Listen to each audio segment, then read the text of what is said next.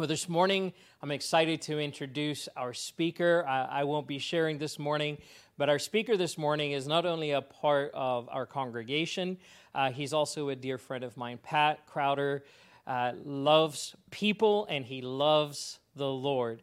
And he has a heart for caring for and shepherding people. Uh, he has been a pastor, he has been a college professor, uh, he has served within our denomination, and he and his wife Mindy currently have a ministry to pastors and leaders. They provide counsel and care for those who are called to shepherd the flock of Jesus Christ. In fact, just this last year, they started a ministry called Healthy Pastors and Leaders, and you can check out their uh, website at healthypastors.net. Uh, check that out. They've got blog articles that are coming out and, and articles that would, I know, be an encouragement to any of you. Uh, and they, they are just absolutely a blessing to the body of Christ. So I asked Pat if he would come today uh, and share a message. Uh, in fact, this last week, as I was speaking to him, he was sharing some things that God had been stirring on his heart. And I thought, you know, it'd be great for us to share in that. So would you please welcome Pat Crowder as he comes to speak? Good morning, wonderful church. I uh, so glad to be there with you in your living room. Some of you in your PJs. Some of you, uh, I don't even want to think about it. All right, but we want to get into the Word of God this morning, right? Even as churches in this season. So uh, I don't know if you guys ever have this feeling. you know, I'm an, a little bit older, and I was reading this week about someone uh, that felt like that because of the desire to go back to work, which we all have, the desire to kind of get back to normal.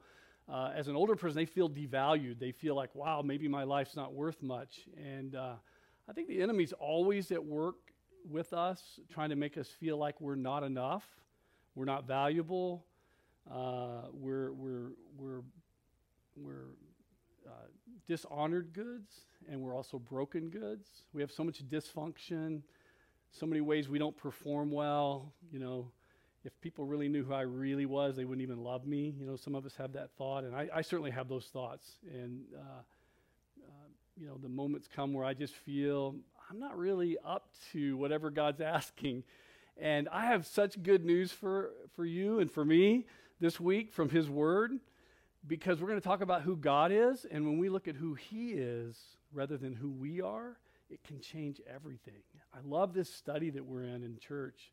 Uh, God is, because it changes everything when our focus is on Him. I think that's why He asks us to worship Him. He says, magnify Him. And it's not because He's like in need of, you know, being comforted or, you know, for us to go, good God, you know, but what it, what it is, is he knows that we need to magnify who he is. We need to remind ourselves who God is because as we get to know who he is, it begins to change who we are. We're going to talk about that today. Uh, back in the garden, uh, some researchers, some theologians, uh, even some psychiatrists have looked and felt like that the original sin was really when, uh, when Eve felt like she wasn't enough, and Satan was saying to her, Look, if you will eat of this, you'll be just like God, and so he can never abandon you. And so, really, the very first sin was, was based on shame. It was based on a feeling of abandonment or not being enough, and somehow she needed to eat, eat so that you know she wouldn't be abandoned. And um, so, all through Scripture, uh, theologians and psychiatrists also point out, uh, Curt Thompson, one of the most famous uh, Christian psychiatrists along that line, that so much of our sin and our brokenness and our failure flows out of shame. So, once that brokenness takes hold, that sin takes hold, uh, it continues to multiply more sin, more shame, more feeling of unworthiness, more feeling of I'm not enough, and uh, all kinds of, of things flow out of that. But the opposite is what God did with the second Adam. So the first Adam comes and sin is introduced into the earth. And the second Adam comes, and when he begins his ministry, what's the very first thing that he does? The very beginning, uh, as he uh, steps into his role as Savior. Think about that for a minute. The very first thing is he gets baptized. And when he's baptized, uh, he comes out of the water and the voice from heaven says, This is my beloved Son in whom I'm well pleased. It's the opposite message of shame. It's the opposite of you might be abandoned. It's the opposite of you're not enough. It's the message of you're more than enough. You're my beloved Son. I am well pleased in you. Well, we're going to look at some things God says about us in regard to what happened through this second Adam. Uh, it, one of my favorite verses about this is in Ephesians chapter 2. And uh, I'm just going to read you the first 10 verses, but we're going to especially be focused on the last of those verses.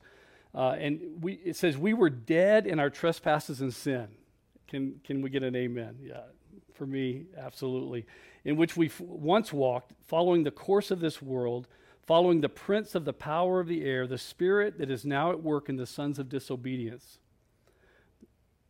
among whom we all once lived in the passions of our flesh, carrying out the desires of the body and of the mind, and were by nature the children of wrath, like the rest of mankind.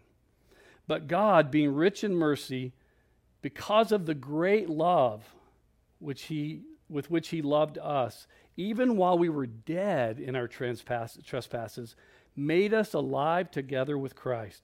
By grace you've been saved and raised up with him and seated with him in the heavenly places.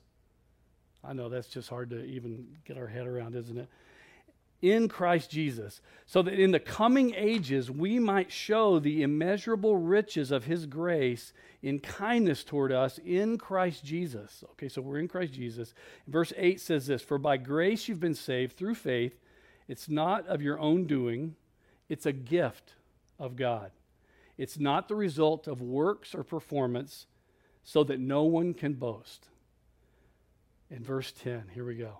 We are his workmanship, created in Christ Jesus for good works, which God prepared beforehand that we should walk in them. So, what do we get from this about who God is? God is a creator. God is even better. It says we are his workmanship, and the Greek word behind that is poiema, which is the word we actually get the word poem from. So, like when, when an author writes a poem, a work of art, that brings beauty into the earth. Uh, that same word is used, that same Greek word is where we get the word poem, because he, he's describing an artistic work, a creative work of beauty. And he says, We are his creative work of beauty. We are his workmanship. Not that we did anything, not that we performed anyway. It, it, it's so clear here. While we were even dead in our sins, he came along and decided to work us into something beautiful, creating us for, for good works that we'll walk in them. So God is our creator, but I'd like to say it this way one aspect of God as creator is he's our sculptor. He sculpts us, he makes us, he remakes us. And out of that, I'd like to say what we are. Uh, I am a work of art. So, can you say that wherever you're sitting? Just say, God is a sculptor and I am his work of art. Let's try that one more time. God is a sculptor and I am his work of art. Isn't that beautiful? I feel different just saying it. I mean, it's like something energizes when I when I when I just think of that. I want to I want to tell you about a story of uh, a place I visited a couple of years ago, Mindy and I visited this place called Marble, Colorado. And uh, as you know, uh, Pastor mentioned that we do this thing called healthypastors.net, uh, or the corporate name is uh, Healthy Pastors and Leaders. And, uh, but you can find out more about it at healthypastors.net. But uh, we were being trained for that at a place called the Marble Retreat Center. And it's in this little town called Marble, Colorado, which is really just a little small village but it's named that because there's this huge marble quarry there. In fact, the, the quarry is so famous. Uh, when you see the Lincoln Memorial and you see the big columns on the Lincoln Memorial, they came from that uh, quarry in marble. And so uh, we were just really curious. We went and, and, saw the quarry and we saw the big chunks of marble. And uh, the crazy thing is, you, you get these big chunks of marble, and as I was looking at them, I began to think about a couple of things holiness and sanctification. And what I knew from my theological training began to have like a whole nother understanding as I was looking at this giant chunk of marble. And I began to think about uh, how a sculptor looks at a chunk of marble and doesn't see the marble, but sees the person that's inside that he wants to build, that he wants to sculpt. And I began to think about that. And so the word sanctif- uh, the word uh, holiness, we get mixed up about that. We think holiness is about, you know, doing a bunch of rules, and if we do them right, you know, we put our hair in a bun right, and we, you know, we wear the right clothes, and we, and we, you know, we say the right things, and we never let the wrong things come out of our mouth, and that we're holy. But holiness has nothing to do with that. That's a secondary thing that we call sanctification. But the the word holy means to be taken and set apart. And so in that quarry, you can see where they, they just cut into the walls and they, and, they, and they cut these big chunks and they transfer big chunks of marble out of the darkness of a tunnel. It's actually a, a big, huge tunnel. They had to burrow into the earth. And out of the darkness, they take this big chunk of marble and they set it apart to make something. And so the moment it's set apart, it's fully valuable now. It is, uh, it is set apart. It is uh, in, the, in the, the mind of the, the uh, sculptor. He already sees what's in there. And so uh, when, when Michelangelo was uh, doing the David, uh, some of you have seen that, that beautiful sculpture, kind of like the ultimate sculpture of what a human male should look like, and none of us look like that, but we love the sculpture anyway. You see all the you know the six pack abs and everything, and when that was being sculpted, I, I, have a friend that as I was telling him the story, he told me about going and seeing David, and he said as you go in to see David, they have uh, half done sculptures where you see uh, the beginnings of kind of knocking off the stuff that's not supposed to stay. And as the sculptor knocks off everything that's not supposed to stay, it continues to reveal more and more the beauty of David that's in the mind of that creator, that sculptor. And so he's got this picture of this perfect man, of this perfect human that he's going to design or he's going to reveal. It's in there the whole time.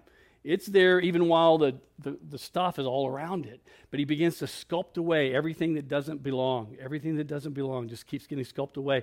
And finally, the revelation of what was there all along. David, he's been inside that block the whole time, but everything had to be hammered away and cleared away until you could finally see the beauty of what had been there all along. Well, wow, that just radically impacted me because I thought the minute I am born again, and I'll read you one of the verses that, that really just backs this up. Colossians 1 13 and 14 says, He has delivered us from the domain of darkness, and He's transferred us to the kingdom of His beloved Son, in whom we have redemption, the forgiveness of sins. So there's this picture like being taken out of a quarry and set apart out of darkness, now out in the light, but, you know, we still look pretty messy. But the sculptor, the workman, the one who's going to, to work us into beauty, already sees Jesus Christ inside there. He sees what we're going to look like. We are destined and designed and predestined to be conformed to the image of Jesus. So he already sees Jesus, and so we think he's looking and seeing all the little bits and pieces that need to be hammered away. He's not looking at that. The artist looks at what's where he's going. He looks at who we already are inside that block. And he's already celebrating the beauty of the guy that's inside there that he's going to hammer away and get rid of all that stuff. And so then the rest of our life, he begins to do that. We call that sanctification. So we have been made holy, we have been set apart. And when we talk about holiness, like when we say God is holy, we say holy, holy, holy. We're saying different, different, different, set apart, other, other, other. You are other than all other. And when we're saying holy, we're not saying uh, perfect, we're saying set apart. You are beyond all of us. You're beyond your creation. You're beyond all of us. We can't even get our heads around it. You're so holy, holy, holy. Well, then when he says we're holy, he's saying we've been set apart as well. And from everything else, we've been set apart from darkness. Now we're in the kingdom of light. And uh, this process begins of, of perfecting us, of sanctifying us. I want to talk a little bit further about that. In 2 Corinthians chapter 5, verse 17 through 21, if, if some of you were doing the, the Lectio Divina this week, this is one of our verses. It says, Therefore, if anyone's in Christ, he is a new creation. The old things passed away, behold, new things have come. All right, so that's the destiny right there. That's the picture. But there is a process that happens, and we learn from Scripture. He talks about putting off the old self, putting on the new self, that there's a transformation of practices, there's a transformation of, of, of, of motives, there's a transformation that happens. That's already happened in the sense that the, the designer has set us apart, he's begun the good work, but now he's beginning to hammer away those things that don't belong. Here's the good news He's doing it, okay? The, the, the sculpture doesn't do it. The sculptor does it. The sculptor does it. I, I, think we can participate a little bit. We'll, we'll, talk about that in a moment. But here's what I want you to see. He goes on to say in uh, 2 Corinthians 5, verse 21 For our sakes, he made him to be sin, Jesus to be sin, who knew no sin, that we might become the righteousness of God. This is another important part of this setting apart. If you go to Marble Retreat and you want to get some of that marble, you have to buy it. And we had to be purchased. Uh, the Bible teaches us that Jesus on the cross purchased us. It, it kind of works like this. Uh, you know, if, if I have tons of debts and I've not managed my life well and I've had uh, lots of reversals and I've gotten deep into debt, but I marry someone who is very wealthy. They have, you know, their last name is Gates. And so they grew up in the Bill Gates family and they've got so much wealth. And you could never exhaust it. It's almost infinite. And we decide to get married and they go, "Okay, I'll I'll accept your debts and you'll accept my wealth." And then you marry and the debts are canceled by the wealth of the other. And so what Jesus has done, he's come to the bride and he said, you have so many debts, but guess what? I have infinite resources of righteousness. I have infinite resources of goodness. I have infinite resources of, of beauty and wonder and glory. And my glory is going to be more than enough to cancel out your debt. And that purchases us out of that dark place and into the place of totally being forgiven. The debts are gone. And you're like, but I have debts. No, no, you don't. They're gone. But I have debt. No, you married. You at that marriage moment, at that moment of salvation, at that moment of receiving Jesus as Lord and, and coming into that covenant with Him, your debts were erased by His glory. And so now you've been made valuable. And now He's going to continue the work that's going on in your life. Uh, in 2 Corinthians uh, 3 17 and 18, it says, Now the, the Lord is spirit, and where the spirit of the Lord is, there's freedom. So we've been set apart. We're in this place of freedom now. And we all, with unveiled face, beholding the glory of the Lord, are being transformed into the same image, one degree of glory to another. Or some, some translations say from glory to glory to glory. And there's this idea of kind of a progressive clearing away of the stuff that we shouldn't have and a revealing of the Christ likeness that we should have.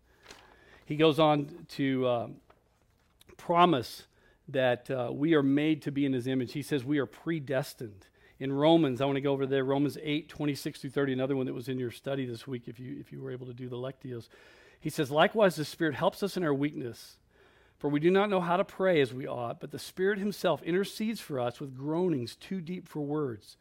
And he who searches the hearts knows what the mind of the Spirit is because the Spirit intercedes for the saints according to the will of God. So it's almost like the Spirit is, is that uh, expression of God uh, using the tools to clear away what needs to be cleared away, to reveal what needs to be there. And he knows what it's meant to look like. He goes on to explain that in verse 28 of, of Romans 8. He says, And we know that all things, uh, for those that love the Lord, all things work together for good for those who are called according to his purpose. So he's at work in our good times, our bad times. He's at work, you know, in pandemics. He's, in work, he's at work in glorious moments of celebration. Uh, they're working together for his purpose. And what is his purpose? In verse 29, he says, For those whom he foreknew, he predestined. And what did he predestine? He predestined that they would be conformed to the image of his son. So he's looked at that block of marble that's you or me, and he's predestined that in that block is a picture of Jesus that can just be hammered away until the fullness of that picture comes to pass. And that's, that's kind of a lifetime process. He says uh, that, we might, that he was the firstborn among many brothers. And those whom he predestined, he also called. And those he called, he justified. And those he justified, he glorified. And so those are some fancy words, but basically, what they mean is God knew you're going to come to him. And knowing that some were going to come to him, he created a predestined process that you can step into. That if you come to the Lord, he then will begin a good work in you that perfects till the day of Christ Jesus, uh, Philippians uh, 1 6. That he will start something and he'll begin to hammer away, and day after day, we become more like Jesus. And then one day, we're going to see him as he is. We go to be with him. Uh, this life is over, and we, we see him as he really is, and then we have that final transforming uh, work that takes us on into the presence of Jesus. But throughout this life, uh, it's an ongoing thing. And we can cooperate. Colossians 3 9 and 10 says, Put off the old self and its practices, put on the new self, being renewed in the image of the Creator. Uh, here's one of the beautiful things there's this thing called the Pygmalion principle. Uh, it's also sometimes called the. Um, uh, the Rosenthal, the yeah, the Rosenthal effect. And here's the deal. So they did this study, and they they took uh, students in, in in 20 classes, and they they told the teachers, they gave them the kids a test, and they told the teachers, uh, they picked out kids randomly, and they said these kids have uh, scored high in the top 20% of this test. That is called a blooming test. It, it says they are on the edge of blooming intellectually. And they told these teachers, then they followed them for a year. And a year later, all of those kids that had been picked out as the blooming kids, turns out their IQs went up. Turns out their scores went up. Turns out that they did live up to and thrive and become uh, that which they had been prophesied to be by this so called Harvard uh, test of blooming. Well, the crazy thing was, the test was a farce. It didn't even, it was a test to see if the expectation of those teachers and the expectation of those kids would change how, what they became. And it turns out that it does. That there is a incredible power when we know that uh, we're not to be looking at the stuff around us that needs to be carved away. We're to be looking at the picture of Jesus in us that we're becoming. We're to be focusing on Him and worshiping Him and celebrating what He's doing in us. And so He continues this work. So we put on Jesus and we go, eh, I don't need that. That's not me. So I remember when I quit smoking, I was smoking in college and, uh, and I became a Christian. And one day I went, I'm not a smoker, you know, as I took a toke. And I thought, I'm not a smoker. I don't know why I'm smoking. And, and the more I said, I'm not a smoker, I'm a Christian. I'm a Christian. I'm like Jesus. Jesus didn't smoke. I'm not going to smoke. One day I went, I don't really smoke. And I threw the cigarettes away, and, and I've never smoked since. There was something powerful that happened as I focused on who Jesus was more than focusing on, you know, trying to make this one thing right. It had to do with putting on Jesus, focus on who he is, celebrating the work that's going on, and then that sort of uh, cooperates with the Lord in the work that He's doing. So, the last thing I'd like to say to you God is sculptor, so I am His work of art. Everybody say that one again. God is sculptor, and I am His work of art. What does that mean? If you're His work of art, what's that mean about whether you're loved or not? What's that mean about whether you're enough or not? What's that mean about whether you will ever be abandoned or not? What does that mean about whether you will be provided for or not? What does that mean about whether or not you'll live with him forever? If you are his workmanship and he's doing this beautiful work, he's not looking at the stuff that hasn't gotten knocked off yet. He is looking at who you're becoming and celebrating that. Every day, in every way, he's chiseling away Richard Foster said there's three main ways he chisels the Word of God, he uses the tool of his Word to chisel. And so we, we, get in his Word and we pray about his Word and we think about his Word, and we, that's why you're listening to this preaching of his Word. The second thing is the Spirit. The Spirit quickens us at certain moments, and we know we need to. We, need, we know we need to go one way and not another. And the more often we respond to the Spirit, the more that work chisels away. And the third one is uh, Richard Foster said the third tool the Lord uses to chisel away all that stuff is experiences, and especially the painful ones. So when we're in a quarantine, when we're stuck in the house with a bunch of people, when, when, when some of those ugly pieces of us show up, God is using those experiences and then the Spirit and then His Word all together, the three of those things, to, to, to sculpt us into a beautiful person.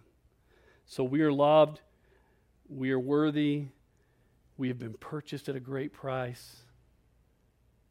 I pray this week as you walk, you will not feel like a broken, dysfunctional person. You'll realize that you are a slab that's being carved away into something beautiful and wonderful and treasured by God.